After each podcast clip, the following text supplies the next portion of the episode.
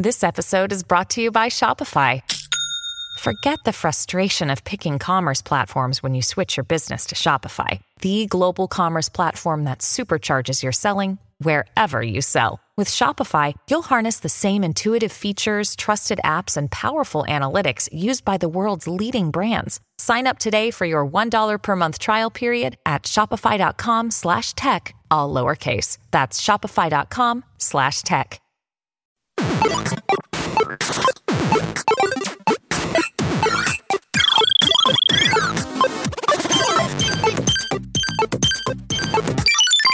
Is it the view of the president's communications team that he is equally adept in all settings in terms of communications, or are there some that play to greater strengths, some where he probably isn't as strong? Maricopa County in Arizona, we helped build a new bridge over the uh, over the over the Holly River. Look, in, in Warsaw, or excuse me, Washoe County in Nevada. I will tell you this the president is the best communicator that we have in the White House.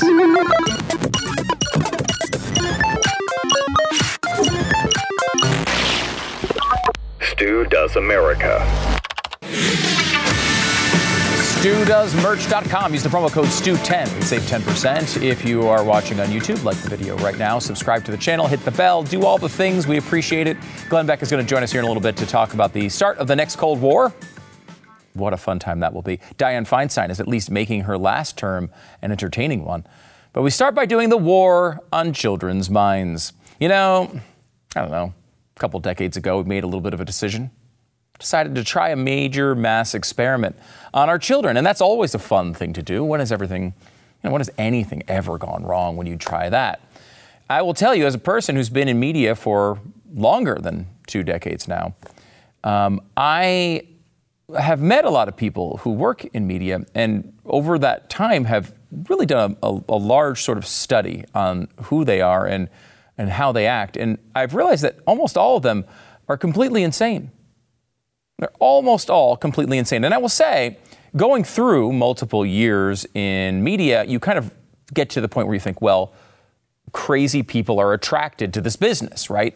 Radio, TV. You know, you just get a lot of people who are kind of nutty and they might have great ideas, but they're probably quirky in their personal lives and maybe a little eccentric, and maybe that's what makes them funny or entertaining or engaging. And they bring themselves into this business because it's how it's what they're attracted to do.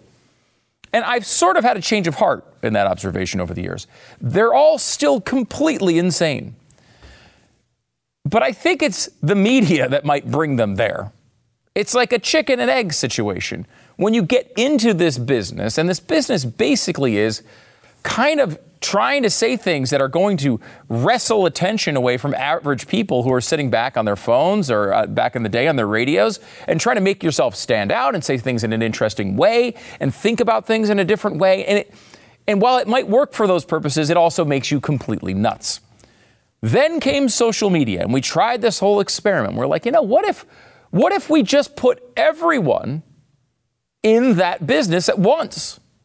What if everyone was trying to say something salty or entertaining or engaging and post pictures and come up with content all the time? Except with this experiment, we're just not going to pay any of them. In fact, they're probably going to wind up paying us uh, with uh, clicking on ads, but we're just not going to give them a cent. And they're all going to have to do all the crazy stuff that people in the radio and TV business used to be, and they'll all turn insane too. And that's been the last 20 years or so.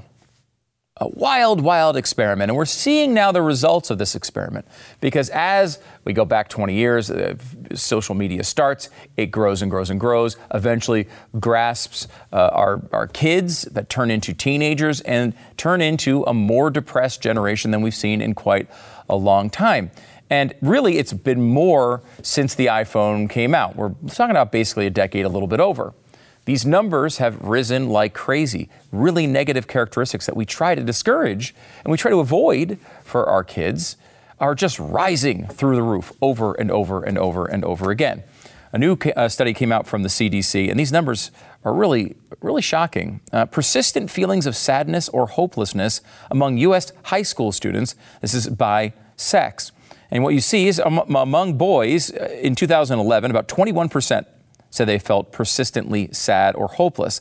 That number stayed flat till about 2017. It rose up to 27% before the pandemic and is now at 29% after the pandemic. Or I guess this is 2021, so sort of still mid pandemic. We don't have any more updated numbers than that. The same thing uh, happens among girls, but it's much more dramatic. Started at about 36% persistent sadness back in 2011.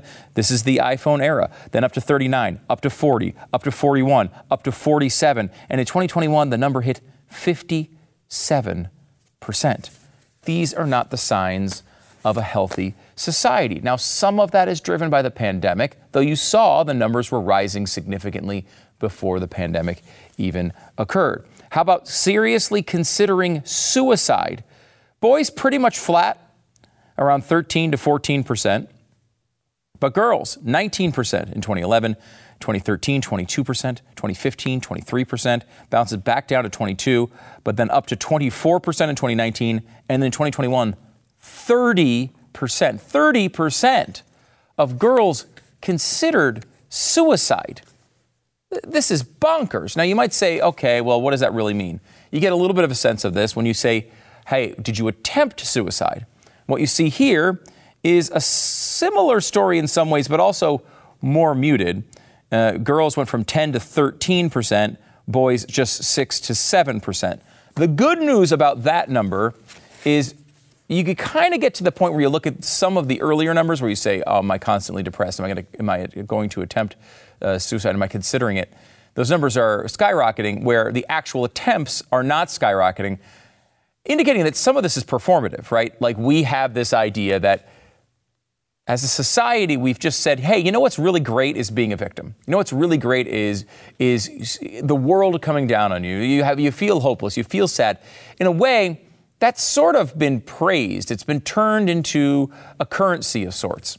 And you see teenage girls and teenage boys at, some level embracing this sort of social pressures that would indicate that saying you're sad or hopeless or I want to commit suicide actually makes you feel good about yourself in a way. It b- draws the attention you're craving. And while some of it is incredibly serious, the fact that the actual attempts are not going up all that much is really probably a positive sign when it comes to actually protecting teenagers' lives. Unfortunately, too many people still go down this road. We hope, uh, of course, that that doesn't uh, continue. But there is that situation where social media is, is creating all sorts of new incentives, incentives to be entertaining, to be engaging. What's the most dramatic? No one makes a movie about a person who's slightly sad. People make movies about people who are incredibly sad, who are committing suicide, who are on the verge of suicide. Just a mild day in your life is not going to make a movie. And when you're just talking about movies, well, that's fine, right? Like you see seven or eight movies a year, and the fact that they're at the extremes of emotion plays into it. Like the best songs come from extreme emotion. But you notice that the artists who make them are often insane. They've driven themselves insane by embracing constant pressures to be more and more emotive. That's what social media presses into reality. This, it, it creates this constant perpetual motion machine where we're always chasing more likes and more and when you say more likes, what that means is you're trying to evoke more emotion. You're trying to pull more emotion out of people. You're trying to show either your life is so incredibly wonderful or your life is so incredibly terrible. And when you do that across a society, you get results like this. And we're still at the beginning of it. We haven't actually gone through the thought process to map this out at all. And it's apparent in almost everything that we see. And it's also really troubling when you talk about the way society is dealing with it. Yes, a lot of people will tell you, oh, well, the, su- the teen suicide trend is really, really bad and we should try to stop it. Crazy thing, eating Tide, Tide Pods, right? When that was a thing, people were like, hey, this is a really bad thing. We should try to stop it. But that's not always the case. Let me give you another one. This is going back to 2021. And this is another example of when I think these things become performative. You have this sort of social contagion that leads to an increase in, in a sort of bizarre behavior. And we had this in 2021. Wall Street Journal wrote a story about it at the time. Teen girls are developing tics. Doctors say TikTok could be a factor. Here's what they say Teenage girls across the globe have been showing up at doctors' offices with tics, physical jerking movements, and verbal outbursts since the start of the pandemic. According to a spate of recent medical journal articles, doctors say the girls had been watching videos of TikTok influencers who said they had Tourette's syndrome, a nervous system disorder that causes many people to make re- uh, repetitive involuntary movements or sounds. Now, it's a serious thing. When people have it, it can be a real problem. Uh, but the fact that you're watching TikTok and watching other people have these symptoms, why would that affect someone who's watching it? Well, this is the social contagion we're talking about.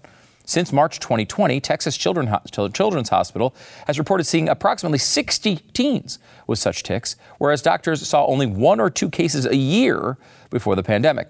At Johns Hopkins University Tourette Center, uh, Center 10 to 20 percent of pediatric pa- patients have described acute onset tic like behaviors up from just 2 or 3% a year before the pandemic. Between March and June, half a year, at Rush University Medical Center in Chicago said it saw 20 patients with these tics, up from 10 from the full year before. So we're talking four, five, six, 20 times as many people with the same thing. Obviously, unless there's some new chemical that's causing this out there in the environment, this is something that's coming from what we saw in social media at the time. This was a big trend at the beginning of the pandemic. People watched these things, they became fascinated with it, they watched it all the time, and all of a sudden they found that they had these same tics.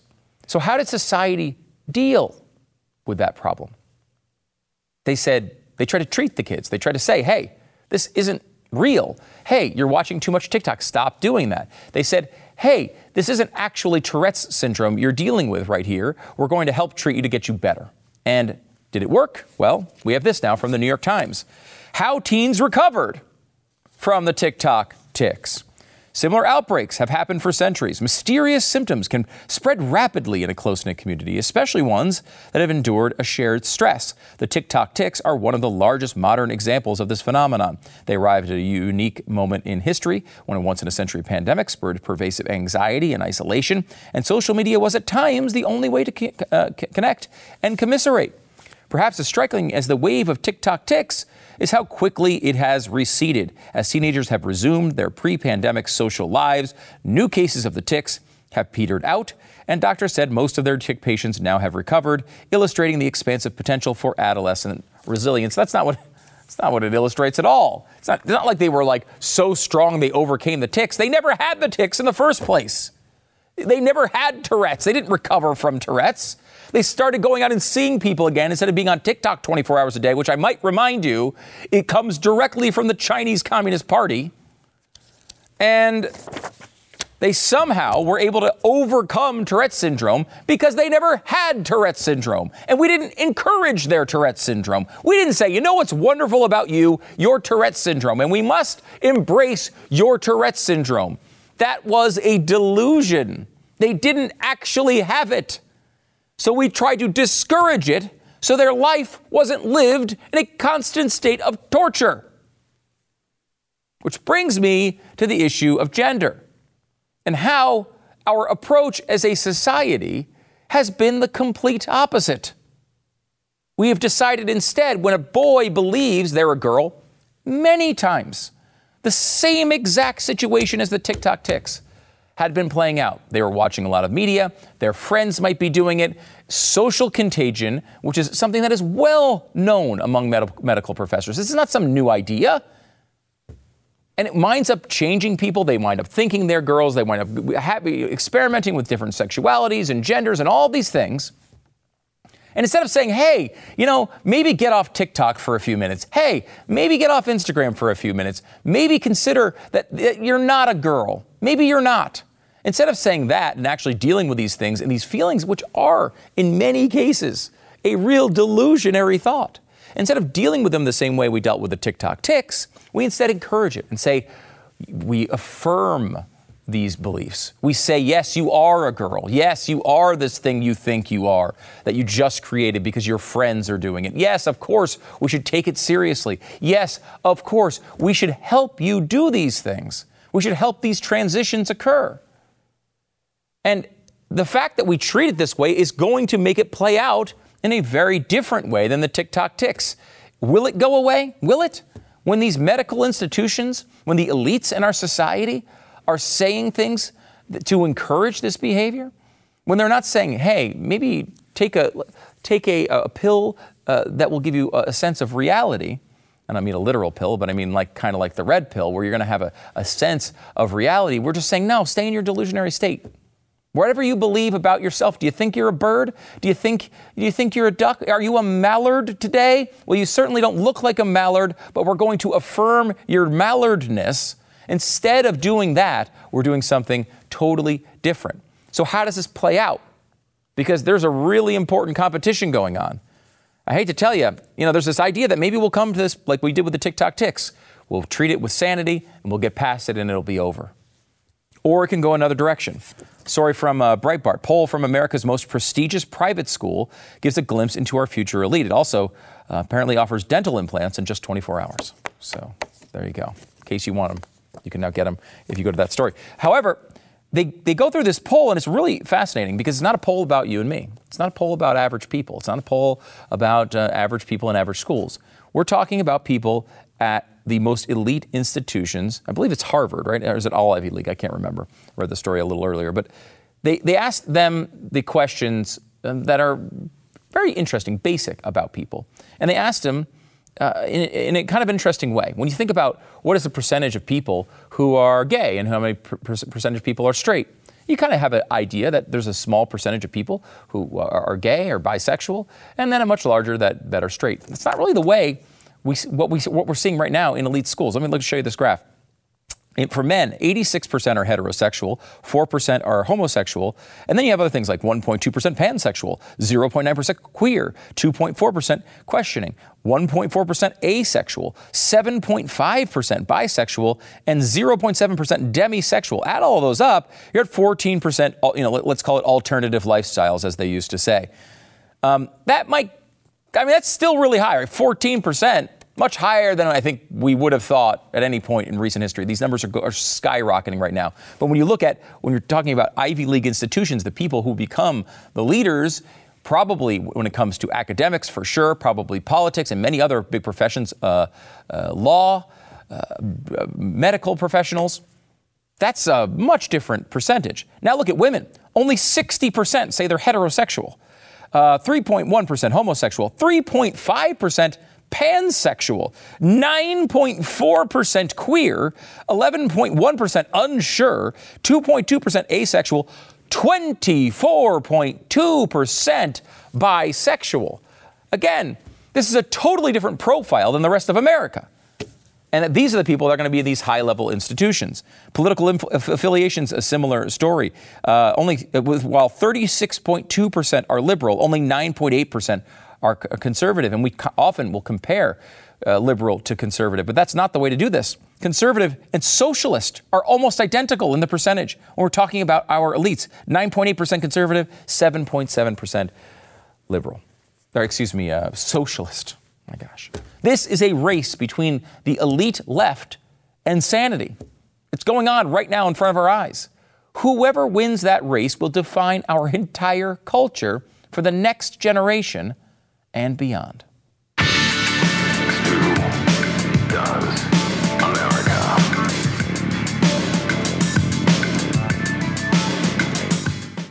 Ah, one of the best days of the month is when our box of awesome from Bespoke Post arrives. Now, I uh, I have the tra- one of them the travel uh, box that they give you. Look at this. This is a cool uh, travel bag that I got recently. Uh, really nice quality. I mean, I can't even, it's hard to describe, but it's like you've got these nice like rivets, and it's like this is a solid, high quality bag. Got the cool labels inside. It's got a nice strap. You can change the size of it. You can go through the whole thing. Got the nice uh, patches and stuff on it. A great bag to take on any travel trip for the gym or whatever you want. And this thing uh, is just one of the items I got from uh, uh my box of awesome. They're sending great stuff like that all the time. It's a brand I didn't, didn't even know existed, honestly. But I didn't even know they had stuff like that. It's a really, really nice bag. And it comes in your box of awesome It's just one of the things. Now, when you do this, you go take a quiz at boxofawesome.com. I came out with the travel. Uh, you know, I got to do a, a, decent amount of traveling, so I like having things that you know, like a bag I can just throw over my shoulder and go on the plane, make it really, really easy. Put your laptop in it, put your clothes in it, put your gym stuff, whatever you want. Uh, they release new boxes every month across a ton of different categories, and each box is, is valued at like around $70. But I can tell you right now, just buying that one thing, it's going to be more than $70. Uh, it's a high quality item. They're doing this all the time because they're working with these small businesses that you know you probably have never heard of. 90% of everything that comes in your box of awesome is from a small up and coming brand. It's free to sign up and you can skip a month or cancel anytime. Get 20% off your first monthly box when you sign up at boxofawesome.com. Enter the code STU at checkout. It's boxofawesome.com. Code is STU. 20% off your first box. Boxofawesome.com. Code STU. If you're struggling to lose weight, you've probably heard about weight loss medications like Wegovy or Zepbound, and you might be wondering if they're right for you. Meet PlushCare, a leading telehealth provider with doctors who are there for you day and night to partner with you in your weight loss journey. If you qualify, they can safely prescribe you medication from the comfort of your own home. To get started, visit plushcare.com slash weight loss. That's plushcare.com slash weight loss. plushcare.com slash weight loss. I'm joined now by Glenn Beck. His newest special coming up right after this program, 8 p. or excuse me, 9 p.m. Eastern tonight. It is yes, we're in a cold war with China. The playbook to take down the U.S. exposed. Make sure to stay tuned and check that out. I want to get into the special here in uh, just a moment. There's so much stuff going on right Yeah. now internationally, but let me start with something not that's not such a big deal. Let's ease into this thing. Yeah, the Eagles Yeah, just yeah. losing, Uh, I mean, just uh, horrible. I mean, I'm not emotionally ready to deal with it. It's, Right, it's I know, I amazing. know, I know. It really is fascinating how this stuff affects a human being. But w- there at the game uh, was the first time at the Super Bowl we got the black national anthem, and this has please been. don't call it that. Well, I'm going to call it that. It says right here on the story, black national anthem performance. It's actually called "Lift Every Voice and Sing." It was called the Black National Anthem by the NAACP in the 19. It was actually called the Negro National Anthem in 1920, um, and then in the 60s it was reintroduced again. Now it has been reintroduced a third time as a protest song. This song was written uh, 1899, written by James Johnson. He was a Republican uh, platform guy, um, and he was also a poet and a writer. So he wrote this for Abe Lincoln's birthday.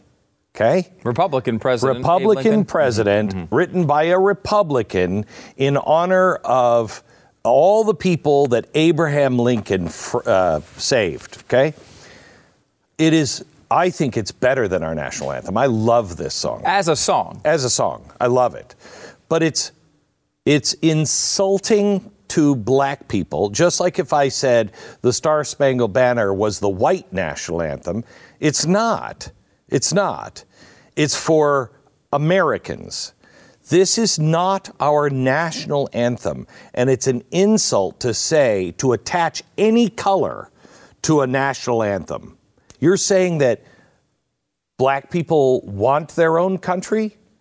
This is something that has been discredited over and over and over again throughout our history. Yeah, it's because They're Americans. Yeah, it's interesting because I, I think like conservatives hear black national anthem and think they're trying to separate us. They're tr- this is some woke They are. attempt, and it is. However, the song itself Song is great. not that way. It- it- it's it- it's a great I, story. I printed out the lyrics. Can I just read you the lyrics? Yeah. This this is so I great. preferred if you sang them. No. Okay. Lift, I considered it. Lift every voice and sing till earth and heaven ring. Ring with the harmonies of liberty. Let our rejoicing rise. High as the listening skies. Let it resound loud as the rolling sea. Sing a song full of the faith that the dark past has taught us. Sing a song full of hmm. hope that the present has brought us. Facing the rising sun of our new day begun, let us march on till victory is won. That is fantastic. It nowhere in here is the protest, is the hate for America, is the lack of uh, God, is the grinding of the axe. Nowhere in this song. And yet it has been done such a grave disservice to make this now a protest song. It's Yeah, because I mean, it's kind of like hey, we've had rough times, but we have, have to have faith for the future, hope for the future. Stony the road we trod, bitter the chastening rod. You can't even say chastening rod anymore. Well, how dare you? Felt in the days when hope unborn had died, yet with a steady beat have not our weary feet come to the place for which our fathers sighed. Uh, we have overcome. We have come over a way that uh, that with tears has been watered. We have come treading our path through the blood of the slaughtered. Out from the gloomy past till now we stand at last where the w- white gleam of our bright star is cast. I mean, It's fantastic. overcoming really bad things, Fantastic. but not throwing the baby out with the bathwater, right? Like it's not, hey, America sucks and we should destroy it. No. It's, hey, we've had our problems, but we should have hope for the future. I would sing that as our national anthem if that was our national anthem and would be proud of it. Yeah. Be proud of it. There's when you hear when conservatives hear black national anthem, you're right. They automatically think, "Oh, this is a protest. This is a No, it's not. It was a victory song about overcoming darkness led by Abraham Lincoln. Now, without changing the words, they twist it. Uh, Martin Luther King was against a black national anthem because he didn't think that we should have a black nation. We should bring everyone under the umbrella equally of America. They- They've, they've destroyed the meaning of this song. and I don't know if you went through the whole thing, but but uh, the I didn't hear the word black in it at all. There was no, reference to black people. Well, was- no, but it was written, you know, Yeah. about Abraham Lincoln freeing the slaves. Sure, but I mean, it, it really could apply to anybody. I think. Oh, yeah. Who, str- who struggles, right? That's why it's a national anthem. Right. If this was our this this is a solution to our problems. I mean, our problems are we all can't get over it.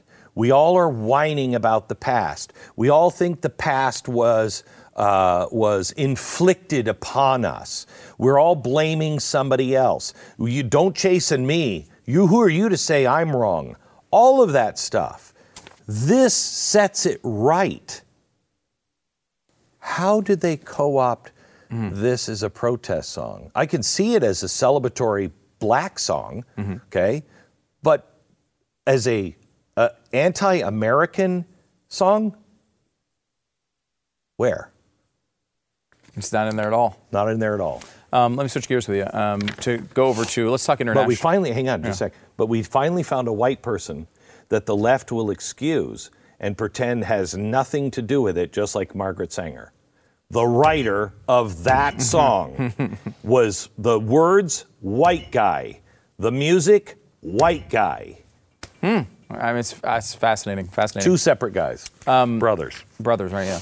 Um, so let me go to uh, international affairs. Uh, Chinese spy balloon. We've got some. Oh, I thought we were going to talk about Fang Fang. International affairs. I Okay. Maybe. uh, the balloon situation. We're shoot, now shooting down anything that comes anywhere near us. Uh-huh. Apparently, that's our new our new strategy. We people inside don't seem to know anything about what's going on. It's not just us as citizens. It's people walking the halls in Washington don't even know what's going on. No, people that are supposed to know what's going on. I mean, I, I talked to uh, two people just on radio today Mike Lee, Chris Stewart, both on the Intel Committee. Both had that meeting. Intel Committee is where you should be able to ask any questions and have access to all of the answers. They didn't even bring the footage from the, from the fighter jets. Now, that's the easiest thing to get. Mm-hmm. They said, oh, it was really blurry. I've seen that before. I mean, I've watched, you know, on CNN the the missiles go down chimneys. I've seen those before. I know what they look like. What do you mean you didn't bring any? So they hmm. have no answer on what it is. They've gone from don't rule out little green men to it's a weather balloon owned by a private company just yesterday and everything in between. Um, this, i i the, the government is way out of control, and I think that um, we are headed for some real rocky times. The, the Russians just today, about 10 or 11 o'clock Eastern time, noon Eastern time, um, called for a uh, Security Council, UN Security Council meeting, an emergency Security Council meeting, and the topic is who blew up the Nord Stream pipeline? This is fascinating because we had a report uh, from Seymour Hersh, who is an award-winning uh, journalist now writing at Substack. There's two reports from him now. Yep. And he basically said the U.S. did this, and he's got sources, uh, that, and he has confirmed it. Now, there's lots of skepticism on his reporting. Uh, Seems to me like Russian propaganda. right? Yeah, there is some. And it could be. Could be. Could be. Um, we don't know. We don't have the facts on it yet, but there is a lot of speculation, not just from people like Seymour Hersh, but people inside the intelligence community, people serving in, you know, in, in Congress. People are worried about this and want to get answers. And this is, seems to be a direct path. This is a, ga- ga- in case you don't know, gas pipeline from, running from Russia into Europe. Uh, this is something that, if if this were to be confirmed, I mean, you'd feel like almost like Russia would Be justified. would be justified in responding. Well, it was apparently us, Norway, the Swedes, I think, Finland, maybe, Finland, yeah. um, and you understand from like Finland, they are spooked by the Soviet Union. Oh, yeah, Yeah, yeah. Mm-hmm. spooked. Um, and so uh, apparently we got this according to Se- the latest from Seymour Hersh is we um, started hatching this plan, and the Finns and and everybody was involved, and then we didn't tell them the whole plan. We just went and did it. So they were involved. But we were the ones who did it, and we didn't really get a check with them. We didn't say, "Hey, by the way, I think we should blow this up." You know, I, I don't know how long, uh, how far along uh, they were when the when the Finns were cut off from the information. But even Biden, at the last minute, they were supposed to go down and blow it up, and at the last minute, Biden said, "No, no, no, no, rig it for detonation, but I want a trigger that we can drop a buoy down into the water and trigger it if we ever want to trigger it in the future. That's an act of war. That is also the way it was done, could be construed as treason, actual treason. And we should point out they did wind up going ahead with it. I mean, they did. That was they. Somebody they did. talked about rigging it. Um, again, this is the in the story. We don't know Yeah. that the story is true, uh, but in the story, they initially went to rig it and then decided to go ahead with it anyway and, and actually blow the thing up. And you know, this is obviously high high stakes games. You're talking about World War III. Potentially, you're talking about uh, uh, an entire continent without access to heating, uh, you know, in, a cold winter. I mean, some of these problems have been solved as people have, you know, kind of scrambled to, to solve them. But it- making a decision like this without any input from Congress, I mean, uh, It's an act of war. it's not constitutional. Yeah. Right? Right. And it's an act of war. Congress has to at least be informed. This isn't a response on something. Hey, we didn't have time. You planned this over a great deal of uh, time, and then you intentionally kept it from Congress and the oversight committees. Okay? They found this way around everything so they didn't have to go to Congress. And so a group of people who decided that, I don't know, oil from Russia was bad. Um, they were going to stop the in, independent. I mean, the, the, the, I guess the most charitable thing is like, we're trying to free Europe. Now they're going to go through some cold months, but we're going to free them from this oppressor. Okay, that's the best you can come up with. That was decided possibly by a small group of people in this administration, led by the president. That, I mean, this is what, this is deep state central. All right. So let me get you to speculate on something. Let's just say, let's take this for a fact for a second.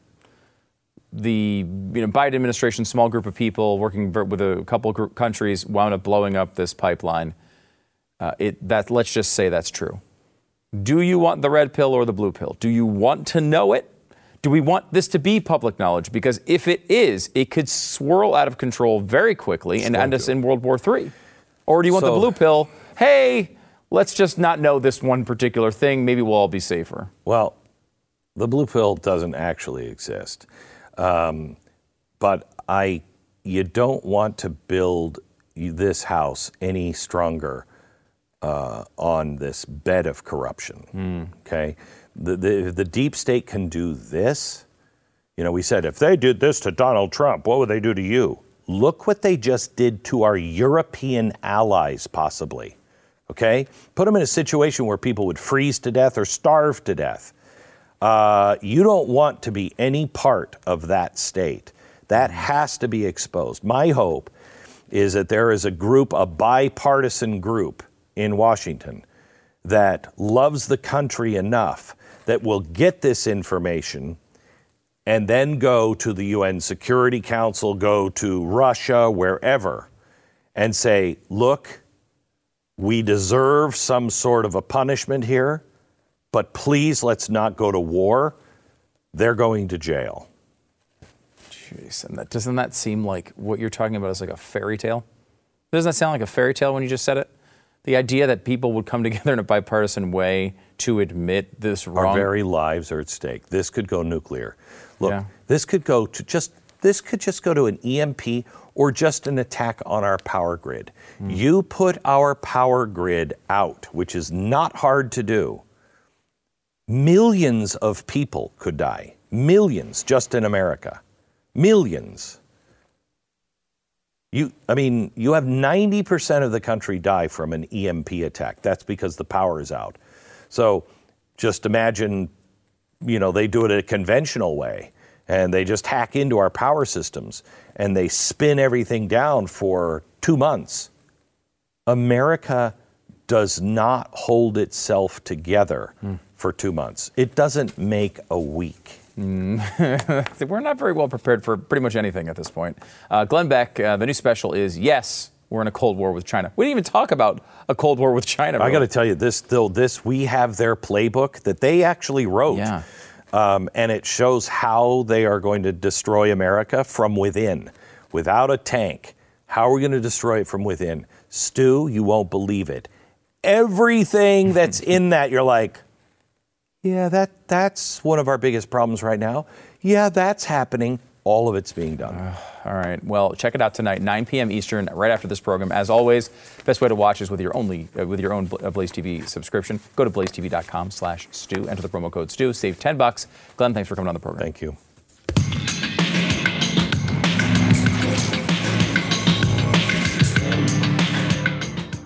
All right, let me tell you about Factor Meal Delivery and how it changed the way I eat. Yeah, basically the way that I, I could be honest with you. I mean, I do a junk food segment on the show pretty much every week. You know, I'm not the healthiest guy. I mean, look at me. You know what I'm saying? I, now, I want my kids to be healthy, and I know my wife always eats healthy. So how do you how do you cook food for that group? It's it's not. You know, kids want kid food. Uh, you know, my wife wants healthy food. I want whatever the heck I eat. Factor, however, gets you to kind of bring everybody together. You can skip the trip to the grocery store, you skip the chopping, you skip the prepping, you skip all the cleaning up. Factor's fresh, never frozen meals are ready in just two minutes. So really, I mean, it's that easy. And I was using Factor before I started doing, uh, you know, talking to you about them here on the program. Uh, because they do all sorts of different ways to eat. You can order, um, you know, my wife sometimes will eat high protein stuff. Uh, sometimes, you know, I'm vegetarian. My kids, they want to eat stuff that tastes good. They don't really care what it is. The bottom line is, if you go to factormeals.com slash American50, you can check this stuff out for yourself. I think you're really going to like it. It's really easy. The food is really good. If you want like delicious home cooked meals at your house in the easiest way possible. Go to factormeals.com slash America50. Use the code America50. You get 50% off your first box. It's uh, code America50 at factormeals.com slash America50. Get 50% off your first box now with the code America50. Hey, it's Ryan Reynolds, and I'm here with Keith, co star of my upcoming film, If, only in theaters, May 17th. Do you want to tell people the big news? All right, I'll do it. Sign up now and you'll get unlimited for $15 a month and six months of Paramount Plus Essential Plan on us. Mintmobile.com slash switch. Upfront payment of $45 equivalent to $15 per month. Unlimited over 40 gigabytes per month. Face lower speeds. Videos at 480p. Active Mint customers by 531.24 get six months of Paramount Plus Essential Plan. Auto renews after six months. Offer ends May 31st, 2024. Separate Paramount Plus registration required. Terms and conditions apply if rated PG. Time for one of our favorite uh, segments on the program Biden's newest low. Yes, he's got a new low out there. Uh, just 12% of Democrats want Biden to be the party leader. Just 12%.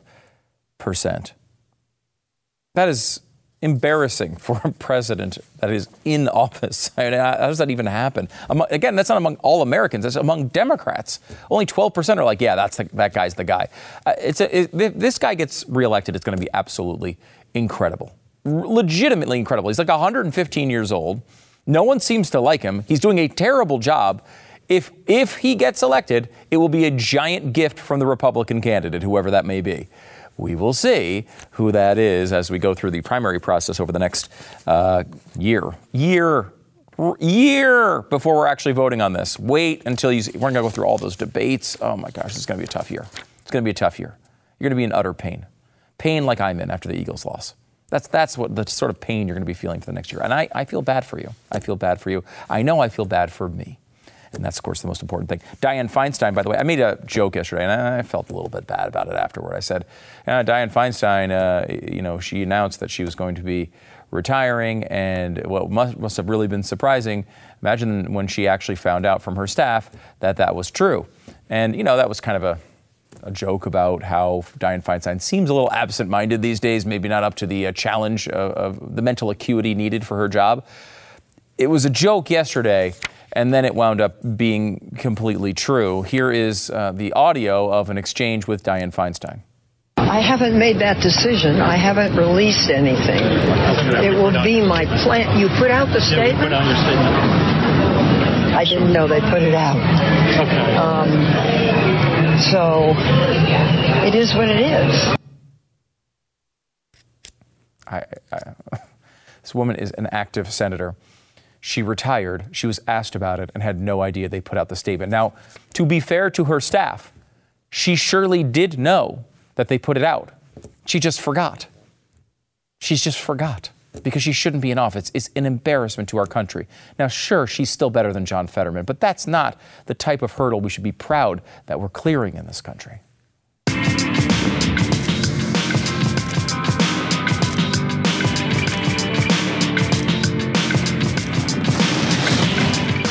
Do you remember when $31.4 trillion seemed like a lot of money? Hmm. That's the debt ceiling. We already blew by that in January. They're saying now we have until between July and September, somewhere in there, to, uh, to avoid default. Uh, the leftist White House, of course, it just continues to spend their way through it. That's what they're doing. So while our national leadership has buried their heads in the sand when it comes to fiscal responsibility, you can pull your head out and you can now diversify into gold with Birch Gold. In times of uncertainty and instability, gold is king. It's dependable, it's been around forever. Birch Gold makes it easy to convert an IRA or 401k into an IRA with precious metals. And all you have to do is text STU to 989898. You can claim your free info kit on gold and then talk to one of their precious metals specialists.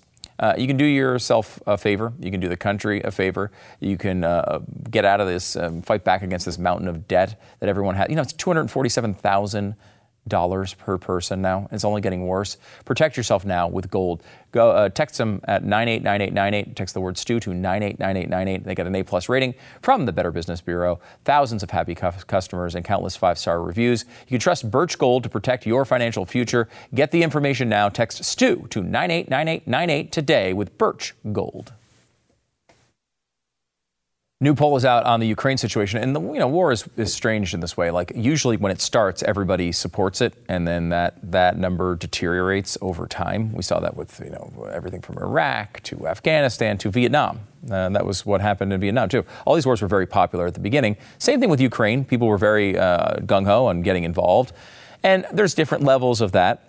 But we're seeing a falling of these numbers now. Now only uh, I think it's 48 percent um, of uh, Americans are saying they want to um, have a large role in uh, in the war uh, when it comes to Ukraine. Not talking about being involved with ground troops or anything, but just big time support.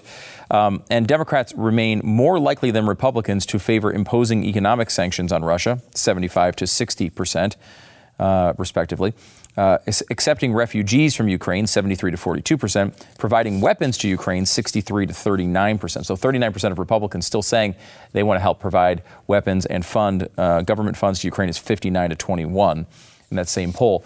Bottom line is all of these numbers are down. Democrat side, independent side, Republican side, they're down significantly, not just from the beginning of the war, but just from a couple of uh, months ago. I know the, the weapons support for the, uh, for the U.S. among Republicans was 52 percent just, I think, in December. Now it's 39%.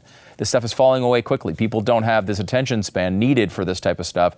And they wonder whether they should be involved in something like this when World War III is the thing we're risking, not to mention all the economic costs. We'll be back in a second.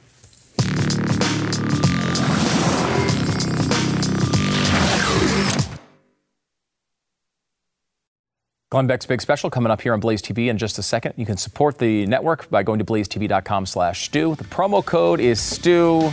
We do appreciate when you jump on board, and we'll see you tomorrow.